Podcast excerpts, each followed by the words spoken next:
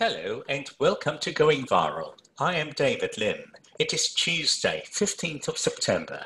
In today's podcast, I learned that the COVID Safe app actually works, and I will be speaking with Associate Professor Alwen Tiu. He will tell us more about the COVID Safe app, the early problems we faced, and some of the security bugs that have been fixed, and why we should be encouraging our patients to download and use this app. The latest global and local COVID 19 statistics will follow the interview. Before we start, I'd like to encourage you to register for the next webcast, where you can always catch a high quality lineup of speakers and topics that Health Ed has put together for you. Health Ed webcasts are carefully created to provide high quality video and audio so that you have the best possible learning experience. It's free, you get CPD points, and it's all delivered directly to the digital device of your choice, wherever you choose to be. Register now at healthed.com.au. You can listen to these podcasts on the Health Ed website, or you can download the Health Ed app and access many other learning resources as well. In this podcast, I will try to understand why the COVID Safe app failed and what alternatives we may have in the pipeline. I will be speaking with Associate Professor Alwen Tiu. Professor Tiu, can you please tell us a little about yourself? Uh, certainly. Thanks very much for the opportunity to, uh, to join this podcast. So I'm uh, an associate professor at the Australian National University. So I'm uh, affiliated with the Research School of Computer Science. Um, so I have done research in computer science for the past um, almost 20 years now. My background was initially more in the theoretical areas of computer science, but I have uh, now moved into the areas of security and privacy. And I have uh, recently been scrutinizing contact tracing apps from various countries, focusing mainly on, on privacy and security aspects. And uh, COVID Safe is one of the apps that my colleague and I and people from, some people from the tech community have been scrutinizing a lot. And we've made a lot of discoveries and uh, uh, we made some recommendations, uh, some of which have been taken up by DTA. So I'm very happy to talk about uh, various aspects of COVID safe and other contact tracing technologies today. Absolutely up our alley because that's my interest at the moment. When first announced, the COVID Safe app was supposed to be a major part of contact tracing in Australia. Now, we, what's wrong with it? We just haven't heard of it. It's not being used. What happened? I don't think it's not been used. So there is still a lot of active users. I think the latest figure from the government was about 7 million.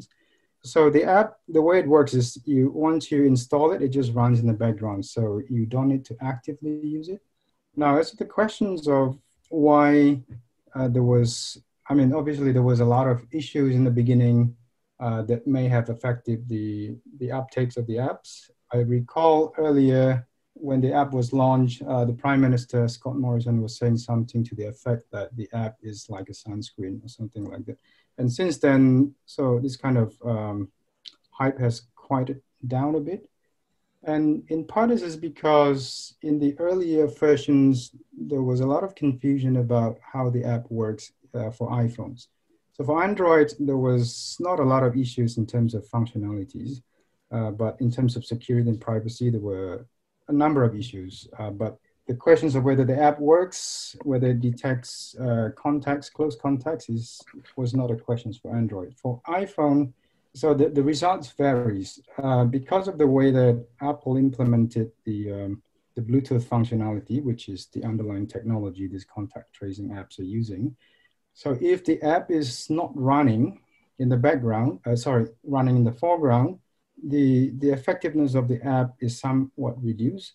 And there was some issues in the earlier version in how they deal with app running in the background that wasn't done correctly, resulting in encounters not locked properly. So earlier, I think around probably May, uh, a lot of experts were scrutinizing the iPhone apps and uh, there was this sort of impression that you know, you, you can't make this app work with iPhone uh, when it's running in the background.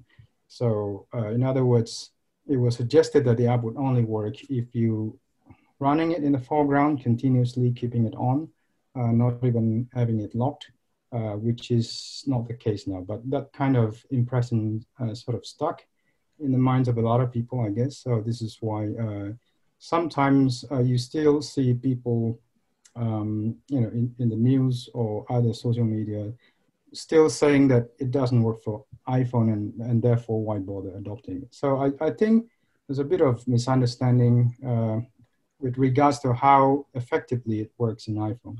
So that may have affected the uh, public's perception and hence, you know, the slower uptake than we would have liked. As far as we're concerned, whenever we hear of COVID safe these days, it's only when it did work in a small number of cases. It almost is as if, wow, it has worked, rather than it is actually working in the background. So we are actually getting a very wrong message, aren't we?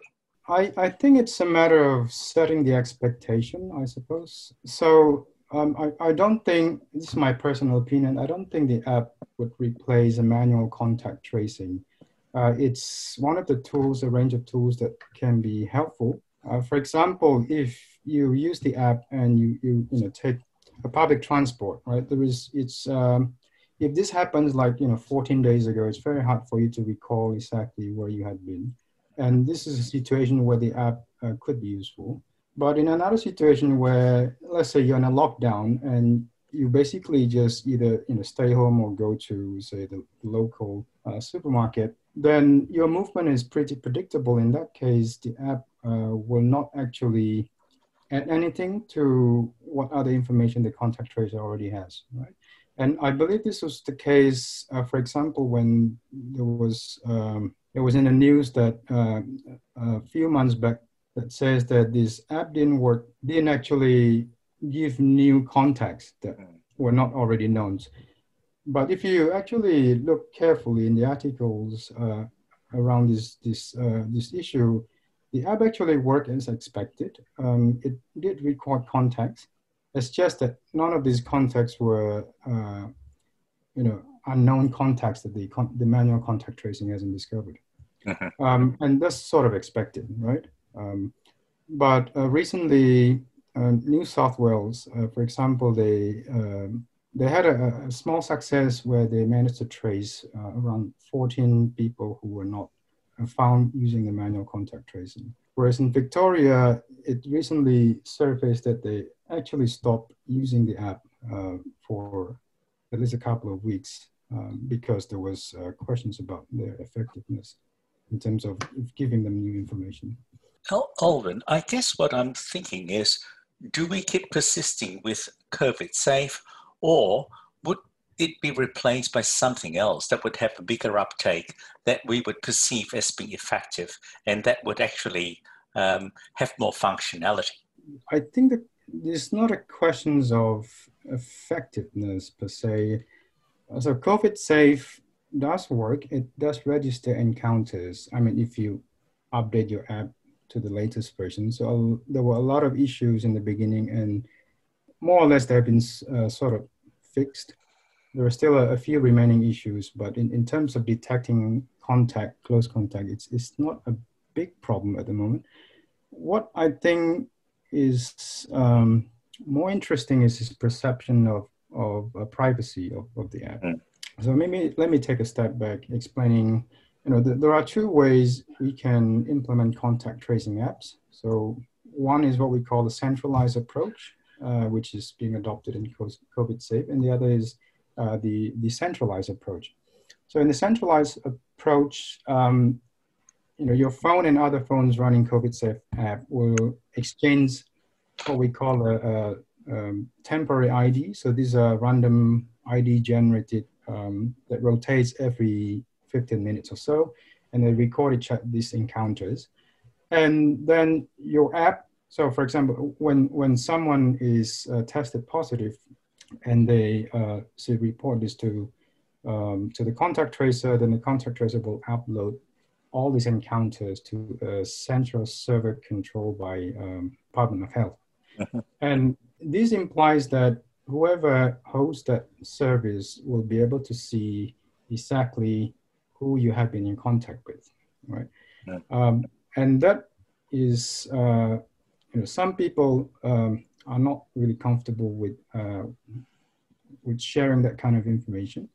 So the other approach, which is the one uh, implemented by Apple and Google, so they bake these functionalities into their operating system, is a decentralized approach where your device generates its own ID, so it doesn't actually have to get this ID from a central server controlled by the government or other health authorities. And this ID then will be used to generate other temporary IDs that will be exchanged between uh, phones running the same app. And this uh, information about the contact, who you had been in contact with uh, for the last 14 days, um, is kept in the phone. It's not shared with anyone, not even the, the health authorities.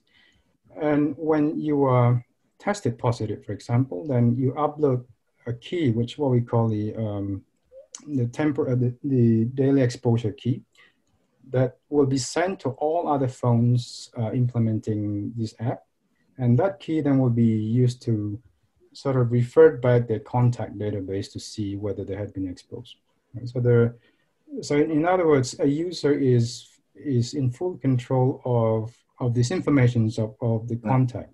So in, in this process, uh, when, for example, let's say I get tested positive and I want to notify all my contact, close contacts, all I have to do is share this, this key that I use to generate all these temporary IDs. And uh, whoever got these keys then will be able to sort of check whether they had been in contact with me. And this uh, is done without the involvement of health authorities at all. In, in terms of infrastructures, there is no centralized server. You simply send out the keys and the phones who had been in contact with you will be able to refer, uh, will be able to, to check whether they had been in contact or not. And if they had been in contact, then they have the option of, of going to um, the health authorities or not. So the choice is basically theirs, right? Whereas in centralized approach, when you register for the app, you will give information about uh, you know your name and your, your phone number, your postcode. And when someone who had been in proximity with you at some point in the past 14 days tested positive, the government or the health authority will have the phone number, your phone number, and they can reach you immediately. So that's the advantage of the centralized approach that you know, the, the health authority will have a full picture of, of who this infected person has been in contact with, and they can act quickly to, uh, to notify them, right? Mm-hmm. So in the decentralized approach, uh, it's it's your phone. It's it's all this protocols, uh, communication protocol between these these phones implementing the contact tracing app that would talk to each other, mm. bypassing a central server. So in that case, if if you're being notified that you had been in contact with someone infected, and if you're a responsible person, you'll go to the health authorities. But uh, you know you could also choose to ignore that, right? And mm. there is no way anyone could actually reveal your identity and actually make you, um, you know, uh, get tested or something like that. And we have seen in Victoria, in the early days at least, Alwen, that people who were either waiting for a test result or feeling unwell um, was actually going about, walking around, uh, and not staying home either. So you, you, it's a very interesting thought, isn't it? If we had a population that is highly responsible, you would expect that an app that relies on you to do the right thing would work. But if you have a population where you think some of the people might not do that, then a centralized app may be better. But because of the privacy issues, they might choose not to have it. So you're kind of caught, aren't you? Yeah, I mean, I, I think this is something that we obviously that needs to be uh, consider you know what's what's the the pros and the cons. But i i mean in general i think you know i, I tend to assume that people are responsible in general. Um, so it is therefore you know more important to have uh, a larger percentage of the population actually using the app right? uh, so that will have a better global effect.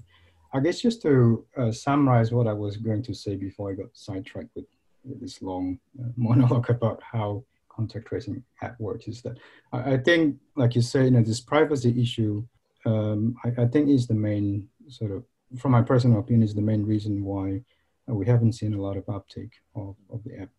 Uh, for example, if, if, you compare to, say, Switzerland, they have uh, this app called SwissCovid. Uh, before it was launched, they actually did a poll on the citizen to, to, to just uh, test whether they, to ask whether they are willing to install the app, and you know, almost 70% said yes. Mm-hmm. And I, I, think you know that app has been quite successful uh, in, in, in, Switzerland in terms of contact tracing. And the, the whole development was also very, very open. So there was um, a lot of involvement from, from the community, from the, the researchers, you know, independent developers and so on scrutinizing the apps. Mm-hmm. And I think as a result, you know, people are more confident that they are not being tracked and, you know, their movements are not being uh, monitored and so on. And I, I, think the overall global effect is, is probably uh, better in the end. Do you think we can still resurrect this um, COVID safe app, whether or not another information campaign or another reaching out to the people of Australia uh, to ensure that we understand its uh, what it is and what it does, and see if more of us would download the app so that it becomes, if you like, uh, more useful. Yeah, I think there are some things that the government could do. For example, uh, for start in dispelling this myth that it doesn't work on iPhones. Um, I, I think you know DTA was in, uh, in charge of, of, of developing this app probably hasn't you know communicated this very clearly that yes, it, it does work um, on iPhone. And there's also some misunderstanding of, of why it doesn't work. So there is a very interesting um, publication recently uh, describing their test on, on the uh, effectiveness of iPhone, and it was characterized as something like 40 or 60% effective uh, between the encounters of iPhone. And if you look carefully at the study, it, it turns out that the phones that are being tested actually are exchanging the correct temporary ID, so it, it actually works. Uh-huh. Uh, what they did is they measure how many times these IDs were exchanged within 15 minutes, and there were about um, uh, about six six exchanges, and, and so they said, oh, it works 40% of the time. But uh, this is sort of the the thing that that uh, the backend server decides whether two phones are actually in close contact. They, they define as uh, being close contact means that they have, they have to exchange the ID 15 times in 15 minutes. Uh, so as a result, the, some of the close contacts are probably not registered because of the threshold that they define for the phones to be um, in proximity. So I think, you know, just by tweaking a bit these definitions of what is a, a close contact you would have a much more effective um, uh, results in terms of detecting proximity. So uh, I guess what I'm saying is that information about you know how these work and how they actually do tests um, could be presented clearer to to give them uh, to clarify that it, it does work. Um, so that's the first thing, which is um, re regarding functionalities. Mm-hmm. So the, the, second is, um, you know, if I, I think this is quite unlikely, but if they would have switched to a decentralized, decentralized approach using, say, Apple and Google technology, I think that would have been uh, more convincing in, uh, in terms of uh, privacy protection uh, because you know, these, these Apple and Google uh, protocols are designed with um, with a very clear privacy uh, requirements in mind. So there's a lot of strict requirements in adopting that kind of app. So if you know if the government wanted to switch to um, to the decentralized approach, I think um, the app will probably receive more, more, endorsements from say uh, privacy researchers and the tech community, right? And perhaps uh, you know gen- the general public as well. Do you think that's going to happen? Do you think we might switch? I I doubt it. I I can't recall who said that, but I think it was someone probably from um, the government that says they, they are not looking at adopting the Google Apple framework. But then, you know, that might change. I think one of the arguments against that was that um, they wanted to always have a human in the loop. So, as I mentioned earlier, that this Google and Apple system would allow you to essentially bypass health authorities, all this not- notification. Uh, if someone gets notified, then you know it's it's really up to them to actually alert the health authorities or not.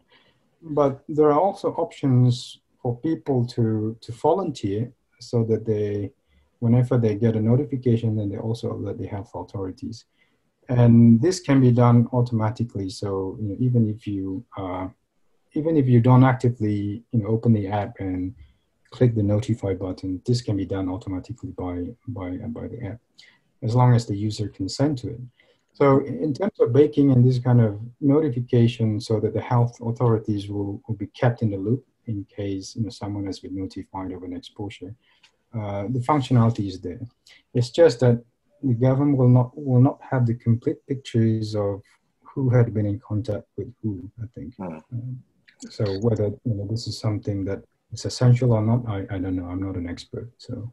So let me get it right, Alvin. What you're really saying is that really the app does work.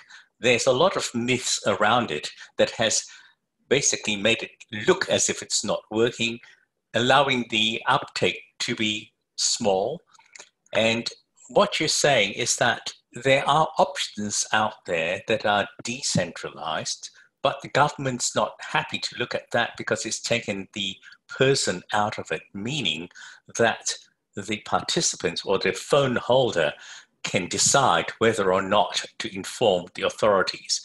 That the Australian government would rather the authorities know who you are and have that capacity to reach out to you. So, as far as I'm hearing, there's going to be no change to other apps, and Australia is going to stick with COVID safe. Is that right?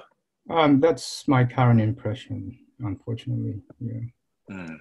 If you had an ideal app um, apart from the Google and Apple, is there an app you know of, Alvin, uh, used in other countries, or an app that you think could be an ideal app for contact tracing?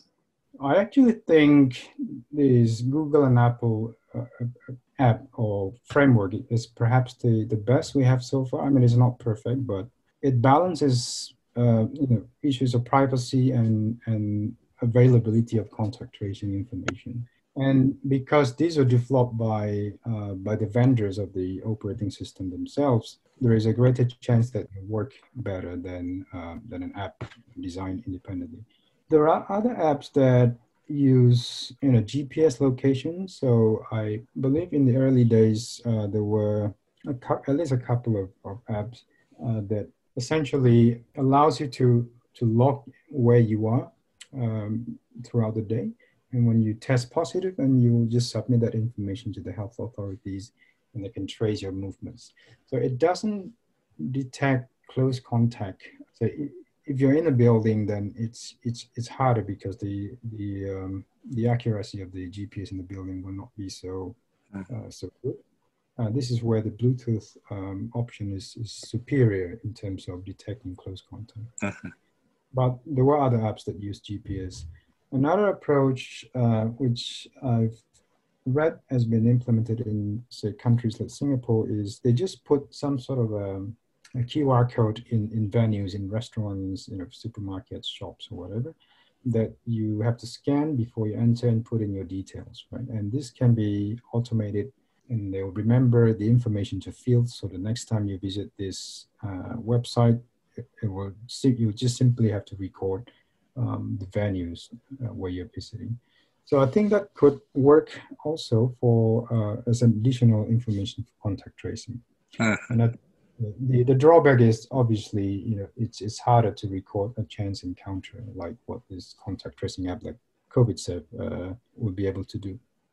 It almost seems as if you need more than one app to do different things.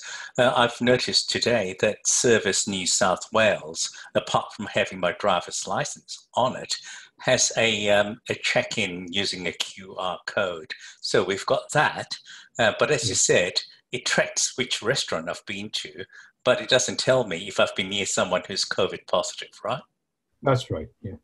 So again, then you know it depends on whether that person who tested positive uh, report to the health authorities, and then they can trace back to that restaurant. Um, Having both together would be helpful, wouldn't it? Yes, I, I think that they are both used. I mean, Singapore has its own uh, uh, contact tracing app called TraceTogether.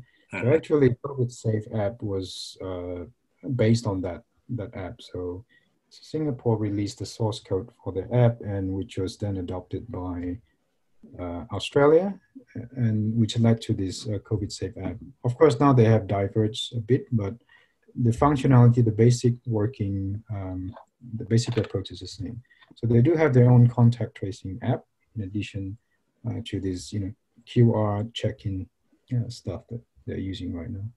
Is there any other uh, issues that uh, I have not touched on about the uh, COVID Safe app? There, there are a lot of privacy-related issues that we have discovered. Like I said, you know, this is really what I specialize in when I, when I look at contact tracing app. So with Android, for example, there was a lot of issues in the beginning where someone could, and a hacker could essentially, um, you know, hack into a phone running COVID safe app because of the way they, they use Bluetooth that is uh, opening up their phone for, for this kind of hack.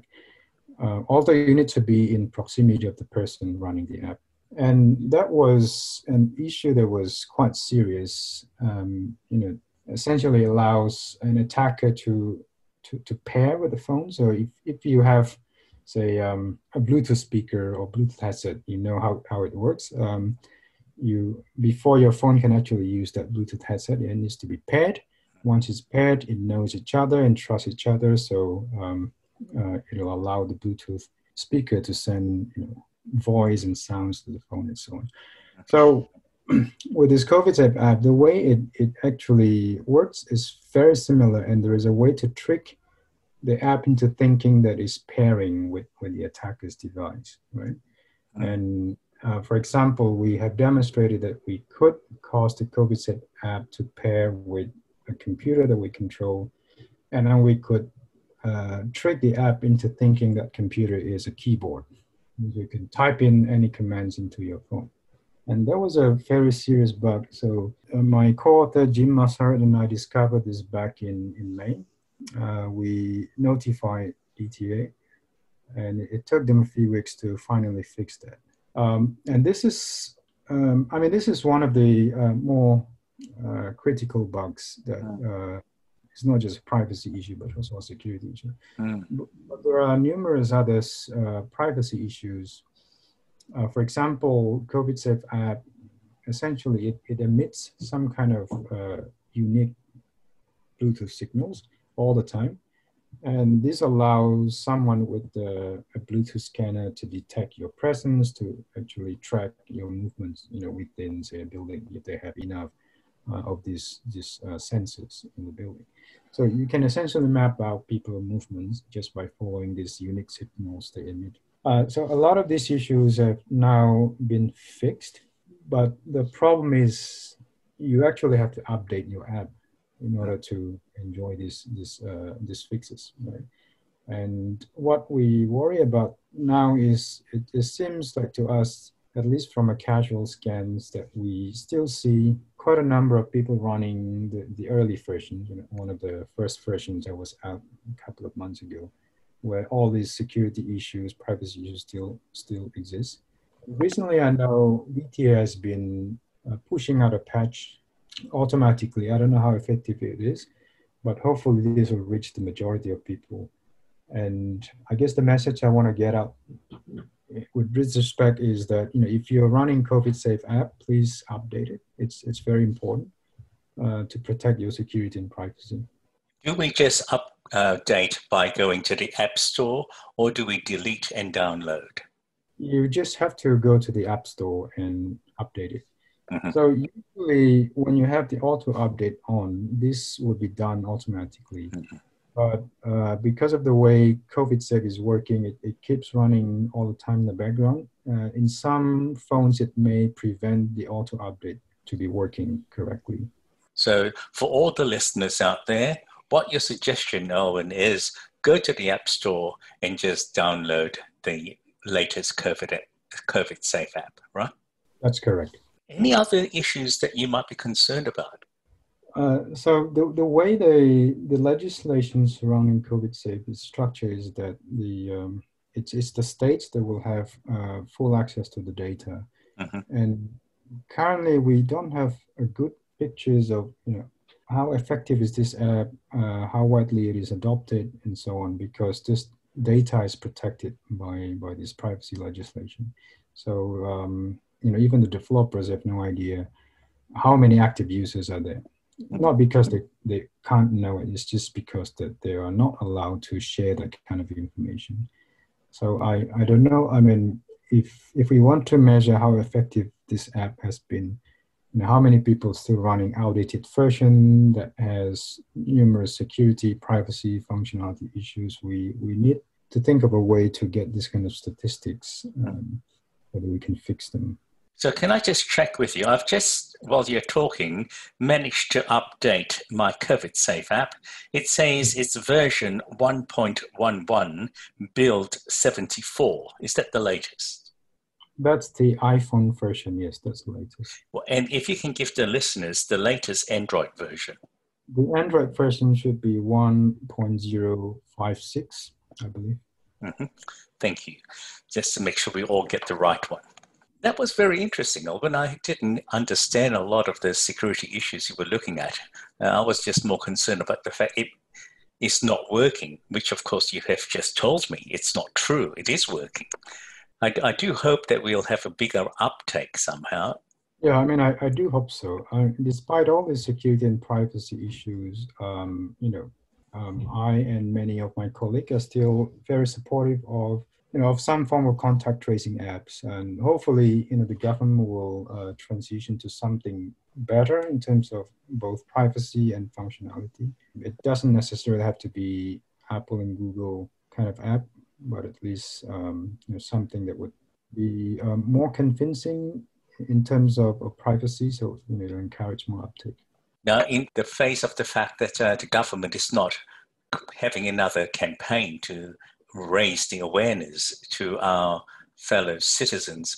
Uh, maybe it's up to us, GPs and health professionals, to reach out to our patients and those we care for to say, listen, have you downloaded the COVID Safe app? It's really quite safe. It's been looked at, and a lot of the security issues have been dealt with, and it does work. So, do you think there is a role for us to actively encourage our patients to all download the COVID Safe app? Well, I think that would be wonderful. You know, coming from a medical practitioners, that certainly carries a lot more weight. Thank you so much for sharing your knowledge with us, Alwen. I certainly learned a lot this afternoon. Thank you once again. Keep safe and goodbye, Alwen. Thank you. It's a pleasure. Goodbye. From the Johns Hopkins Coronavirus Resource Center, we find that the global COVID 19 cases has exceeded 29.1 million. The USA has recorded more than 6.5 million cases. India, more than 4.8 million. Brazil has exceeded 4.3 million. Russia exceeding 1 million. Peru, nearly 730,000 cases, Colombia, more than 716,000 cases of COVID 19. Global deaths from COVID 19 is recorded at 926,307. The USA recorded more than 194,000 Brazil nearly 132,000, India nearly 80,000, and Mexico nearly 71,000 deaths. Australia has reported to date 26,527 cases of COVID 19 and 816 people have died. In the past day, Victoria recorded 42 new cases of COVID 19 and no deaths and this is great news. 110 patients are still in hospital, five are in ICU, and two up, uh, seven are being ventilated. These figures suggest that daily deaths should be low from now on. New South Wales has reported seven new cases of COVID 19. Of these, two were locally acquired of known sources, four are returned travellers in hotel quarantine and one is under investigation. Queensland has reported one new case and is a returned traveller from overseas in hotel quarantine. Just a quick reminder as we wrap up to encourage you to register for the next webcast, where you can always catch a high quality lineup of speakers and topics that Health Ed has put together for you. Health Ed webcasts are carefully created to provide high quality video and audio so that you have the best possible learning experience. It's free. You get CPD points and it's all delivered directly to the digital device of your choice, wherever you choose to be. Register now at healthed.com.au. You can claim RACGP CPD points for listening to this podcast using the self claim option. Log into your account on the RACGP website, go to the CPD section, and click on self claim.